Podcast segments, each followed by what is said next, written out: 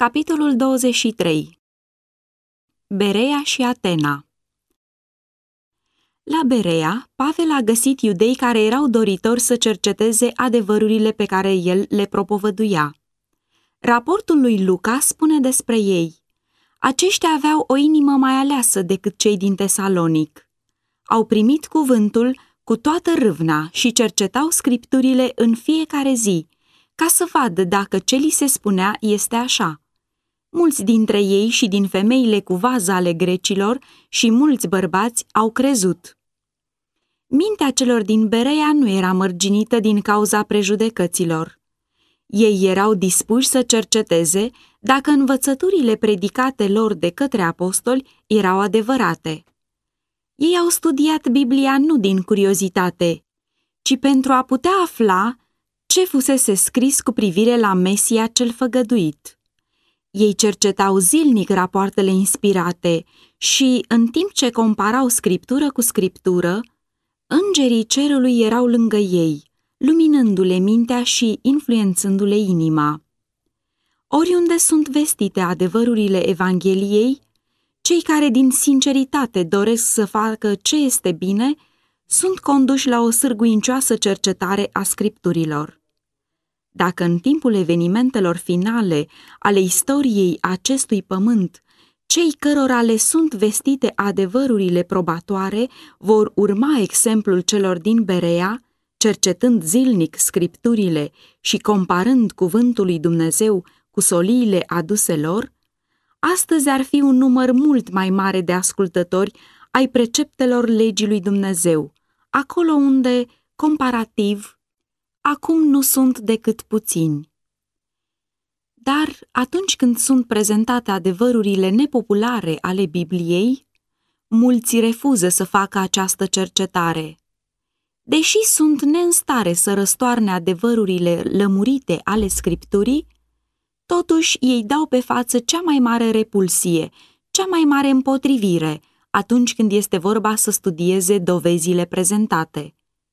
Chiar dacă aceste învățături sunt realmente adevărate, susțin unii, nu contează prea mult dacă ei primesc sau nu lumina cea nouă și aceștia se agață de basme plăcute, folosite de vrăjmași pentru a le rătăci sufletele. În felul acesta, mințile lor sunt orbite de rătăcire și ajung să se despartă de cer. Toți vor fi judecați potrivit luminii ce le-a fost dată.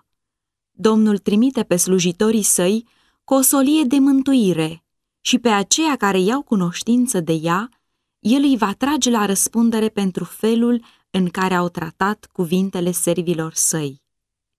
Cei care caută în sinceritate adevărul vor cerceta cu multă grijă, în lumina cuvântului lui Dumnezeu, învățăturile prezentate lor. Iudeii necredincioși din Tesalonic, plini de gelozie și ură față de apostoli și nemulțumiți numai cu aceea că îi izgoniseră din cetatea lor, i-au urmărit și la Berea și au stârnit împotriva lor furia clasei celei mai de jos. Temându-se ca să nu-i facă vreun rău lui Pavel, dacă ar rămâne acolo, frații l-au trimis la Atena, însoțit de câțiva dintre bereenii care primiseră de curând credința. Prigoana urmărea astfel pe învățătorii adevărului din cetate în cetate. Vrăjmașii lui Hristos nu puteau împiedica înaintarea Evangheliei, dar ei au izbutit să facă lucrarea apostolilor deosebit de grea. Și totuși, cu toată împotrivirea și lupta, Pavel se avânta mereu înainte, hotărât să aducă la îndeplinire planul lui Dumnezeu, descoperit lui în viziune la Ierusalim.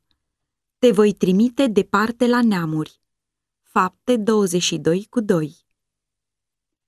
Plecarea în graba lui Pavel din Berea l-a lipsit de ocazia pe care el o aștepta, aceea de a-i vizita pe frații din Tesalonic. Sosind la Atena, apostolii au trimis pe frații bereeni înapoi, cu solia pentru Sila și Timotei, aceea ca să vină de îndată și să se alăture. Timotei sosise în Berea mai înainte de plecarea lui Pavel și, împreună cu Sila, El a rămas pentru a duce mai departe lucrarea așa bine începută acolo, cum și pentru a învăța pe noii convertiți principiile credinței. Cetatea Atena era metropola păgânismului. Aici, Pavel nu s-a întâlnit cu o populație neștiutoare și credulă, ca la Listra, ci cu niște oameni renumiți pentru inteligența și cultura lor. Pretutindeni, ochiul era izbit de statuile zeilor și ale eroilor istoriei și poeziei, zeificați de ei, în timp ce mărețele lucrări arhitectonice și picturile reprezentau gloria națională și adorarea de către popor a zeităților păgâne. Simțurile oamenilor erau încântate de frumusețea și splendoarea artei. La fiecare colț, sanctuare și temple nespus de costisitoare își ridicau formele lor masive. Victorii de arme și fapte ale oamenilor celebri erau comemorate prin sculpturi, sanctuare și plăci. Toate acestea făceau din Atena o vastă galerie de artă. Pe când Pavel privea la frumusețea și măreția ce îl înconjura și vedea cetatea dedată cu totul idolatriei, spiritul său a fost întărâtat de gelozie pentru Dumnezeu, pe care el l-a văzut dezonorat în orice loc, și inima i-a fost copleșită de milă față de oamenii din Atena, care, cu toată cultura lor intelectuală, erau necunoscători ai Dumnezeului celui adevărat. Apostolul nu a fost amăgit de ceea ce a văzut în acest centru al culturii. Natura sa spirituală era atât de obișnuită cu farmecul lucrurilor cerești, încât bucuria și strălucirea bogăților, care niciodată nu vor pieri, făceau fără valoare în ochii săi pompa și splendoarea de care era înconjurat.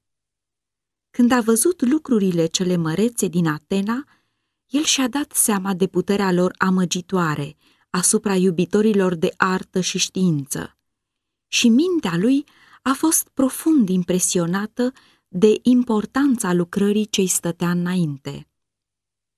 În această mare cetate, unde nu se aducea închinare lui Dumnezeu, Pavel era apăsat de un simțământ de singurătate și el tângea după împreuna simțire și ajutorul conlucrătorilor săi. Cât privea prietenia omenească, el se simțea cu totul singur. În epistola sa către tesaloniceni, el își exprimă simțămintele sale în cuvintele: Lăsați singuri în Atena, 1 Tesaloniceni 3:1. Piedici ce păreau cu neputință de trecut, îi se arătau înainte, părând a face aproape cu neputință încercarea să ajungă la inimile oamenilor. În timp ce îi aștepta pe Sila și pe Timotei, Pavel nu a stat fără să facă nimic. În sinagogă stătea de vorbă cu iudeii și cu oamenii temători de Dumnezeu, iar în piață stătea de vorbă în fiecare zi cu aceia pe care îi întâlnea. Însă lucrarea sa principală în Atena era aceea de a aduce vestea mântuirii la aceia care aveau o înțelegere limitată cu privire la Dumnezeu și la planul său față de lumea căzută. În curând, apostolul avea să întâmpine păgânismul în forma cea mai subtilă și atrăgătoare. Nu după multă vreme, bărbații de seamă din Atena au aflat despre prezența în cetatea lor a unui învățător singuratic, care prezenta oamenilor învățături noi și neobișnuite. Unii dintre aceștia l-au căutat pe Pavel și au intrat în discuție cu el. În scurt timp, o mare mulțime de ascultători s-a strâns în jurul lor. Unii erau gata să-și bată joc de apostol, ca unul care era sub nivelul lor, atât din punct de vedere social cât și intelectual, și aceștia vorbeau batjocoritor între ei.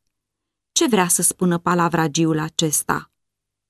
Alții, când l-au auzit că vestește pe Isus și învierea, ziceau: pare că vestește niște dumnezei străini. Printre cei care l-au înconjurat pe Pavel în piață erau unii din filozofii epicurieni și stoici, însă aceștia, cum și toți ceilalți care au venit în legătură cu el, au văzut curând că Pavel avea o bogăție de cunoștințe, chiar mai mare decât a lor. Puterea lui intelectuală a impus respect învățaților, în timp ce argumentarea plină de căldură și logică, cum și puterea lui oratorică, țineau încordată atenția tuturor celor care ascultau. Ascultătorii săi au recunoscut că el nu era un necunoscător, ci că era în stare să prezinte tuturor claselor argumente convingătoare în sprijinul învățăturii pe care o dădea. Astfel, apostolul a stat foarte curajos, întâmpinând pe potrivnicii săi pe propriul lor teren, înfruntând logica cu logică, filozofia cu filozofie și elocvența cu elocvență. Potrivnicii săi păgânii au atras atenția asupra soartei lui Socrate, care, din pricină că a prezentat Dumnezei străini, fusese osândit la moarte, și ei îl sfătuiau pe Pavel să nu-și primejduiască viața în felul acesta. Însă discursurile lui Pavel au cucerit atenția oamenilor și înțelepciunea sa simplă a câștigat respectul și admirația lor. El nu a fost adus la tăcere de știința și ironia filozofilor și, văzând că el era hotărât să-și desfășoare misiunea sa în mijlocul lor și să le spună cu orice preț povestea lui, ei s-au hotărât să-l asculte în liniște. Prin urmare, ei l-au condus la Areopag, pe muntele lui Marte. Acesta era unul din cele mai sacre locuri din toată Atena, iar amintirile și gândurile în legătură cu el erau astfel încât să fie privit cu o venerație superstițioasă, care în mințile unora se schimba chiar în teamă. În locul acesta, problemele privitoare la religie erau deseori luate în atenție cu multă grijă, de către oameni care lucrau ca judecători supremi în toate problemele morale și civile mai importante. Aici, departe de zgomotul și îmbulzeala trecătorilor și de gălăgia discuțiilor obișnuite, apostolul putea fi auzit fără întrerupere. În jurul lui s-au adunat poeții, artiștii și filozofii, savanții și înțelepții Atenei, care i s-au adresat în felul acesta: putem să știm care este această învățătură nouă pe care o vestești tu? Fiindcă tu ne-ai adus ceva ciudat la auz, am dorit să știm ce înseamnă toate lucrurile acestea. În acel moment, de solemnă răspundere, apostolul era liniștit și stăpân pe sine. Inima lui era împovărată cu o solie importantă și cuvintele care au căzut de pe buzele sale i-au convins pe ascultătorii săi că nu era un palavragiu. Bărbați atenieni, a spus el, în toate privințele vă găsesc foarte religioși, căci pe când străbăteam cetatea voastră și mă uitam de aproape la lucrurile la care vă închinați voi, am descoperit chiar și un altar, pe care este scris: unui Dumnezeu necunoscut. Ei bine, ceea ce voi cinstiți fără să cunoașteți, aceea vă vestesc eu. Cu toată inteligența și cunoștința lor generală, ei nu cunoșteau nimic despre Dumnezeul care crease universul. Însă erau unii dintre ei care doreau mai multă lumină. Ei căutau nemărginitul. Cu mâna întinsă spre templul tixit de idoli, Pavel și-a revărsat povara sufletului său și a arătat înșelăciunea religiei atenienilor. Ascultătorii cei mai înțelepți dintre ei au fost înmărmuriți la auzul raționamentului său. El s-a dovedit un bun cunoscător al lucrărilor lor de artă, al literaturii, cum și al religiei lor. Îndreptându-le atenția spre statui și idoli, el a declarat că Dumnezeu nu poate fi asemenea formelor născocite de oameni. Aceste chipuri sculptate nu pot nici în cea mai slabă măsură să înfățișeze slava lui Jehova. El le-a reamintit că aceste chipuri nu au viață, ci ci se găsesc sub controlul puterii omenești, mișcându-se numai atunci când le mișcă mâini omenești.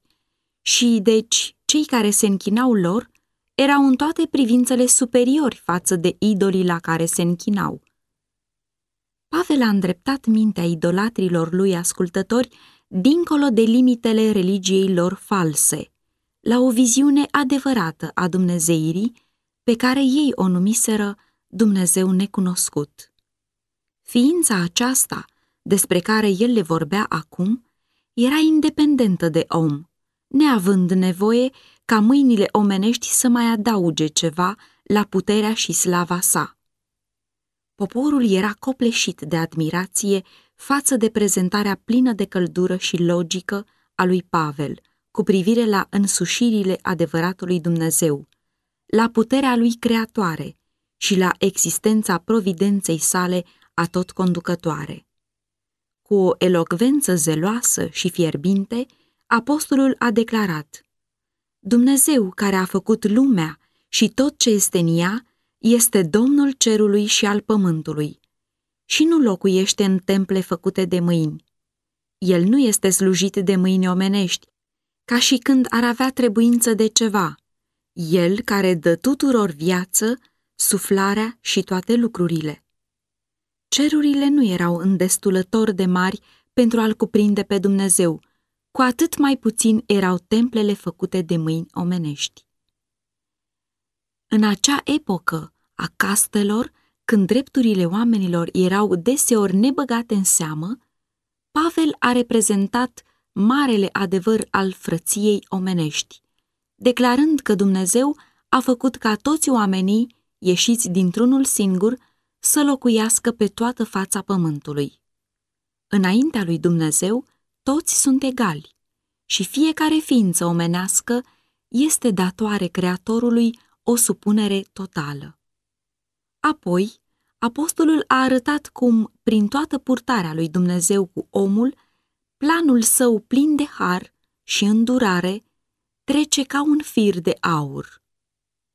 El le-a așezat anumite vremi și a pus anumite hotare locuinței lor, ca ei să caute pe Dumnezeu și să se silească să-L găsească, bâșbâind, măcar că nu este departe de fiecare din noi. Îndreptându-se către persoanele nobile și la vârsta bărbăției care erau în jurul său, împrumutând cuvinte de la un poet de-al lor, el l-a prezentat pe Dumnezeu ca pe un tată, ai cărui copii erau ei. În el avem viața, mișcarea și ființa, a spus el. După cum au zis și unii din poeții voștri, suntem din neamul lui. Astfel, dar, fiindcă suntem de neam din Dumnezeu, nu trebuie să credem că dumnezeirea este asemenea aurului sau argintului, sau pietrei cioplite cu meșteșugirea și iscusința omului. Dumnezeu nu ține seama de vremurile de neștiință și poruncește acum tuturor oamenilor de pretutindeni să se pocăiască. În veacurile de întuneric dinaintea venirii lui Hristos, conducătorul divin trecuse ușor peste idolatria păgânilor. Dar acum, prin Fiul Său, El trimisese oamenilor lumina adevărului. Și El aștepta din partea tuturor pocăință spre mântuire, nu numai din partea celor săraci și umili, ci și din partea mândrilor filozofi și a prinților pământului. Pentru că a rânduit o zi în care va judeca lumea după dreptate, prin omul pe care l-a rânduit pentru aceasta și despre care a dat tuturor oamenilor o dovadă de netăgăduit prin faptul că l-a înviat din morți. Când Pavel a amintit despre învierea lui din morți, unii își băteau joc, iar alții au zis: asupra acestor lucruri te vom asculta altădată. În felul acesta s-a terminat lucrarea apostolului la Atena, centrul păgân de cultură, căci atenienii, agățându-se stăruitor de idolatria lor, au întors spatele luminii adevăratei religii. Când un popor este pe deplin satisfăcut cu propriile lui realizări, puțin se mai poate nădăjdui de la el. cu toate că se mândreau cu învățătura și noblețea lor de caracter, atenienii deveneau din ce în ce tot mai corupți și tot mai mulțumiți cu tainele de neînțeles ale idolatriei. Printre aceia care au auzit cuvintele lui Pavel, erau unii asupra minții cărora adevărurile prezentate au adus convingere. Însă ei nu au fost dispuși să se umilească, să-L recunoască pe Dumnezeu și să primească planul mântuirii. Nici frumusețea vorbirii și nici tăria argumentelor nu-l pot converti pe păcătos. Numai puterea lui Dumnezeu poate aduce adevărul în inimă. La acela care întoarce continuu spatele acestei puteri, nu se poate ajunge. Grecii umblau după înțelepciune, iar solia crucii era pentru ei nebunie, din pricină că prețuiau propria lor înțelepciune mai presus decât înțelepciunea care vine de sus. În faptul că ei se mândreau cu inteligența și înțelepciunea omenească, poate fi găsit motivul pentru care solia Evangheliei a avut un succes așa de mic printre atenieni.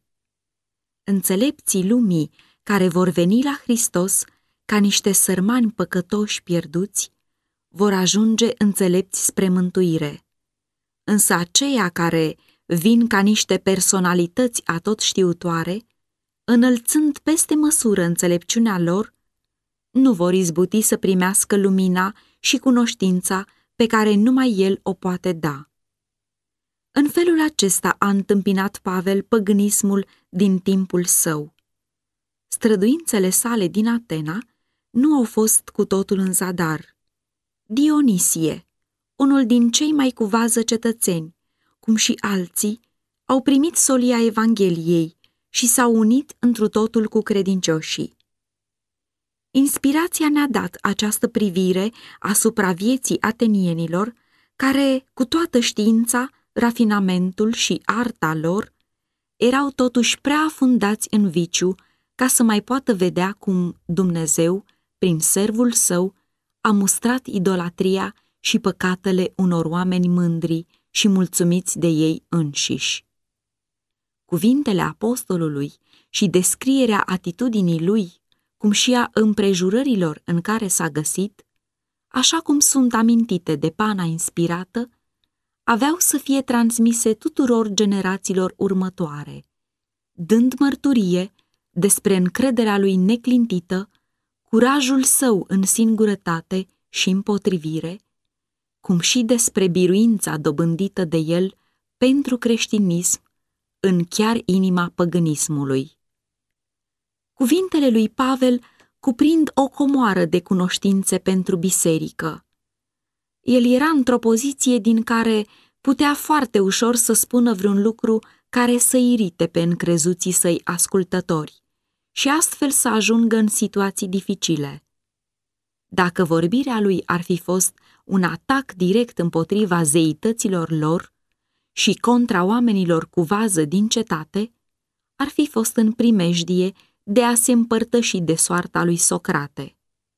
Dar, cu un tact izvorât din iubirea divină, cu multă băgare de seamă, el le-a îndepărtat mintea de la zeitățile lor păgâne, descoperindu-le pe adevăratul Dumnezeu care le era necunoscut.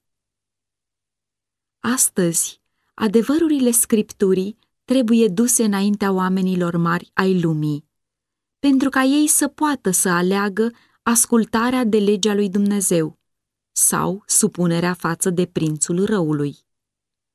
Dumnezeu le pune în față adevărul cel veșnic, adevăr care îi va face înțelepți spre mântuire, dar el nu-i silește să-l primească. Dacă ei îi întorc spatele, el îi lasă în cele ale lor, spre a fi umpluți cu rodul propriilor lor fapte. Propovăduirea crucii este o nebunie pentru cei ce sunt pe calea pierzării, dar pentru noi, care suntem pe calea mântuirii, este puterea lui Dumnezeu. Căci este scris: voi prăpădi înțelepciunea celor înțelepți și voi nimici priceperea celor pricepuți. Dumnezeu a ales lucrurile nebune ale lumii ca să facă de rușine pe cele înțelepte. Dumnezeu a ales lucrurile slabe ale lumii ca să facă de rușine pe cele tari. Și Dumnezeu a ales lucrurile josnice ale lumii și lucrurile disprețuite, ba încă lucrurile care nu sunt, ca să nimicească pe cele ce sunt. 1 Corinteni 1:18, 19, 27 și 28. Mulți dintre oamenii cei mai de seamă și oamenii de stat, bărbații cei mai cu vază din lume, vor respinge lumina, din pricină că lumea, prin înțelepciunea ei, nu-L poate cunoaște pe Dumnezeu. Totuși, slujitorii lui Dumnezeu trebuie să folosească fiecare ocazie pentru a face cunoscut acestor oameni adevărul. Ei vor recunoaște neștiința lor în ce privește lucrurile lui Dumnezeu și își vor lua locul ca umili ucenici la piciorul lui Isus, maestrul învățător. În orice strădanie de a atinge clasele cele mai înalte, lucrătorul pentru Dumnezeu are nevoie de o credință tare. Aparențele par să fie potrivnice, dar în ceasul cel mai întunecos vine lumină de sus. Puterea celor care iubesc și slujesc lui Dumnezeu va fi reînnoită zi de zi.